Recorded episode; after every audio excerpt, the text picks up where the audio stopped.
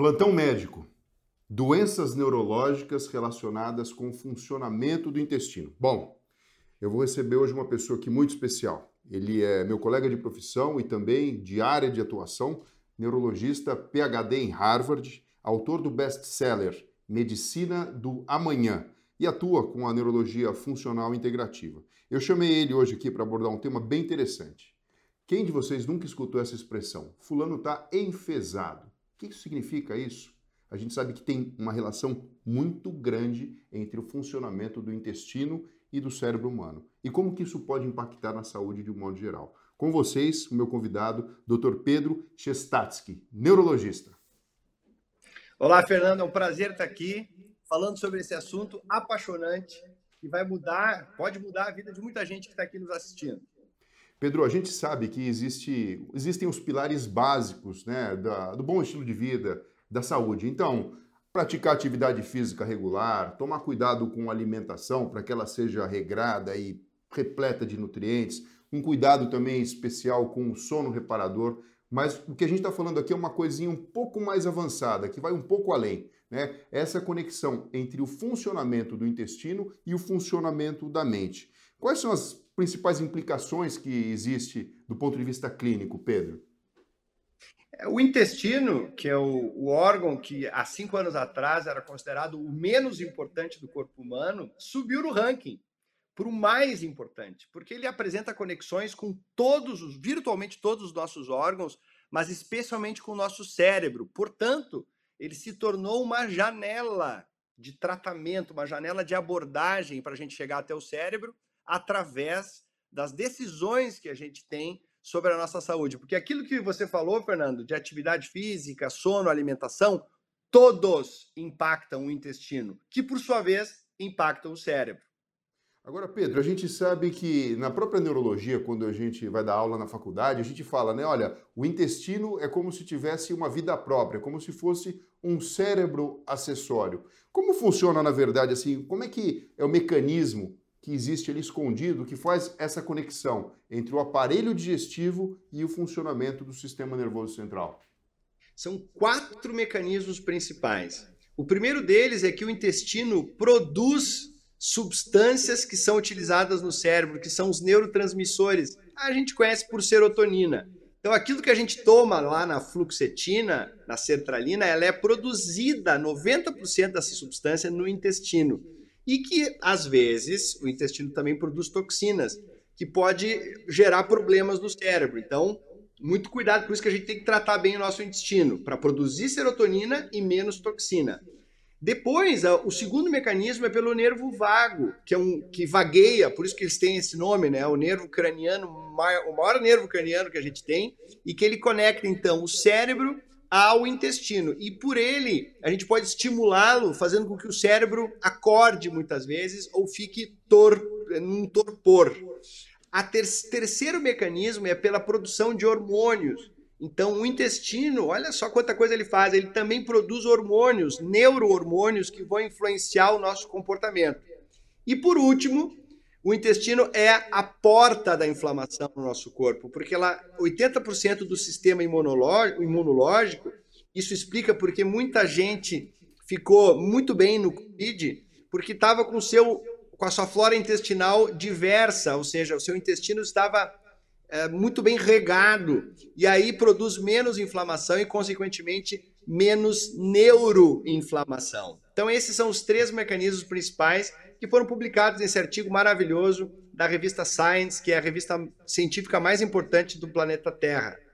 Quer dizer, aqui a gente está falando o seguinte, né, Pedro? O intestino ele tem uma porta aberta de comunicação com o meio exterior. Existem seres praticamente invisíveis aos olhos nus, que são as bactérias que vão compor aí o microbioma, né, a flora intestinal. E eu queria que você explicasse para a gente assim, é, é, sendo tão importante a existência dessa flora intestinal, o que, que faz mal para esse microbioma? Que a gente entende que é importante que ele esteja saudável para que o intestino funcione de uma forma saudável e, consequentemente, o cérebro também funcione de uma maneira plena. É, eu gosto de usar analogia de quando a gente está com pouco dinheiro. Primeira coisa que a gente faz, Fernando, quando a gente está mal de dinheiro, de grana, não é conseguir mais dinheiro, é fechar a torneira, fazer economia. Então, a primeira coisa que a gente tem que fazer para tornar o nosso intestino melhor, mais diversificado, mais alegre, é parar de comer porcarias. Coisas que fazem com que o nosso intestino crie buracos. Se puder botar o segundo slide, eu vou explicar isso melhor.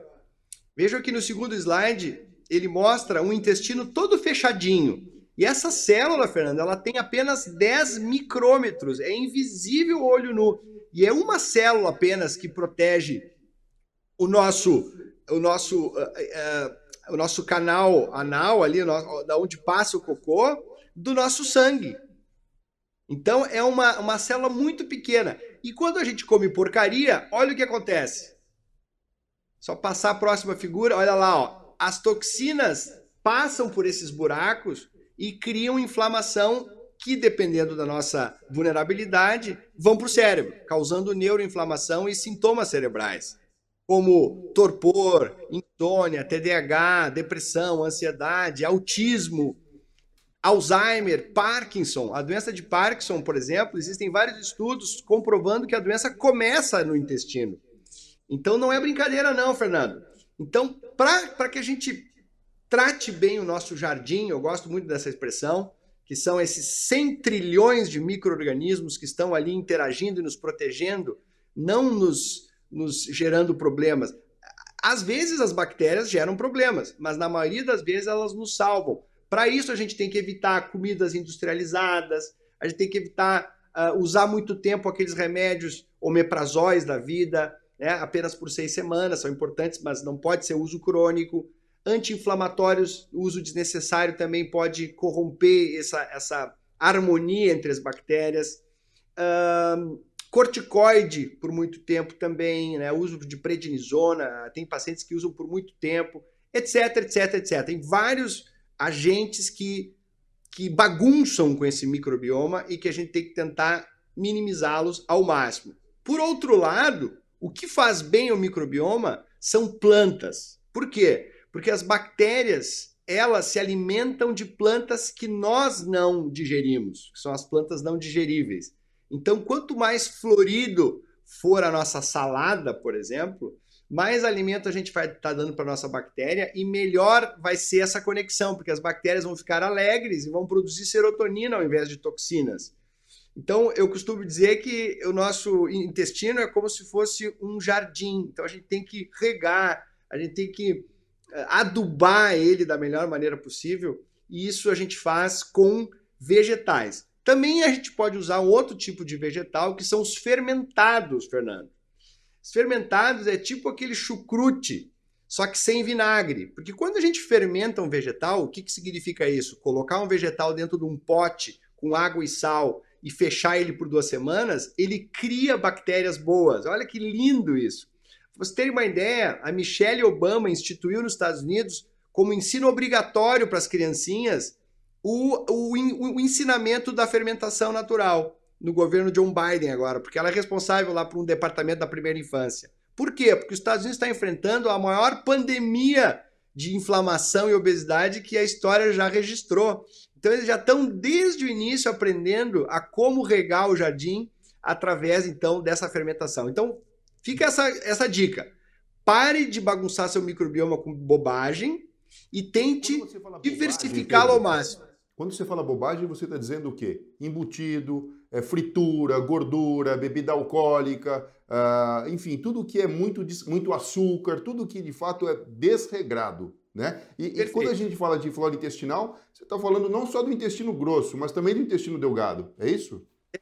O intestino delgado é mais importante que o grosso até. O grosso ele fica mais naquela parte da água, de, de absorver mais água, mas as, o grande pool de bactérias, né, desses 100 trilhões, está mais concentrado no intestino delgado, que é aquele intestino mais do meio.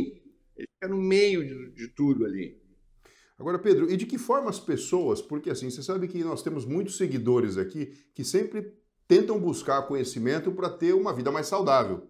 Né? A gente sabe que quanto mais eu cuido da minha saúde, na verdade, mais eu estou fazendo uma poupança lá para frente. Porque todo mundo quer viver bastante, mas todo mundo quer viver cada vez melhor. O que, que esse conhecimento pode impactar no dia a dia de cada um dos nossos seguidores aqui? Eu já aproveito para dizer: a grande importância que tem de assistir esse vídeo e compartilhar com todo mundo.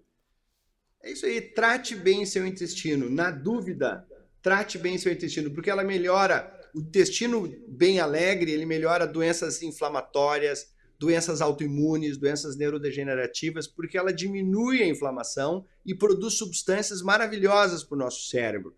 Então, não é só comida, gente. Ao caminhar, ao correr, e não precisa correr, mas ao caminhar, por exemplo, depois que você avança mais de 5 mil passos por dia, as bactérias inflamatórias elas morrem. Você aumenta o movimento intestinal, então essas bactérias começam a ter movimento e começam a ficar também mais vívidas dentro do seu, da sua flora intestinal, que agora é chamada de microbioma intestinal. A, a respiração e o sono também impactam a qualidade do seu microbioma. Então, é mais ou menos assim: tudo que você faz vai para o seu microbioma intestinal e que se volta para o resto do corpo, beneficiando o cérebro. Já tem artigos, Fernando, de conexão intestino-coração, intestino-olho, intestino-pulmão, intestino-pele ou seja, não há dúvida, Fernando, e nós somos neurologistas. Eu posso dizer, é o órgão mais importante do corpo humano, mais até do que o primeiro cérebro. Pedro, eu queria agradecer muito a sua participação aqui e gostaria de fazer uma pergunta que eu tenho certeza que muitas pessoas vão ficar boquiabertas de imaginar, puxa vida, será que isso existe mesmo e como funciona? Uh, há algum tempo já é falado sobre isso, né? até a existência do transplante de fezes para de alguma forma impactar numa mudança de padrão de funcionamento do intestino. Isso existe mesmo? Para que situação é indicada? E, mais importante, funciona? Não só existe, como em 2018 eu realizei o transplante de fezes em mim mesmo, através de um doador vegano. Como é que funcionou? Isso está bem descrito no meu livro Medicina do Amanhã. Um doador que comia muita planta, doou suas fezes para mim que foram as fezes dele foram colocadas dentro do meu intestino delgado por colonoscopia. E eu fui avaliar os efeitos. Eu me monitorei todo, eu fiz ressonância funcional de cérebro, ressonância de intestino, e os efeitos foram incríveis. Naquela época eu tinha insônia, tinha TDAH, tinha síndrome do colo irritável e tinha um pré-diabetes. Todos ficaram curados, todos ficaram absolutamente resolvidos por três semanas. Esse é o detalhe. Como assim? É porque eu não mudei o meu estilo de vida naquela época, Fernando. Então eu botei a mão na cabeça e pensei: nossa, será que eu vou ter que fazer um transplante de fezes por mês? Bom, aí que eu descobri todas essas coisas que a gente falou, né? Que eu estava fazendo mal para o meu intestino, que eu tava, que eu podia fazer muito melhor por ele, descobri os fermentados, criei um método que é o método MAP de sete semanas, que também faz com que o seu intestino bombe no bom sentido, e estão todos descritos lá no livro Medicina do Amanhã. Puxa vida. Pedro, muito obrigado pela sua participação, por essa verdadeira aula. Eu tenho certeza que todas as pessoas aqui tiveram contato com informações novas, são informações de ponta para quem quer ter um estilo de vida saudável e quer viver melhor. Muito obrigado, meu amigo. Obrigado a você e a todos os seus seguidores. Aproveitem o conteúdo. É isso aí. Até a próxima.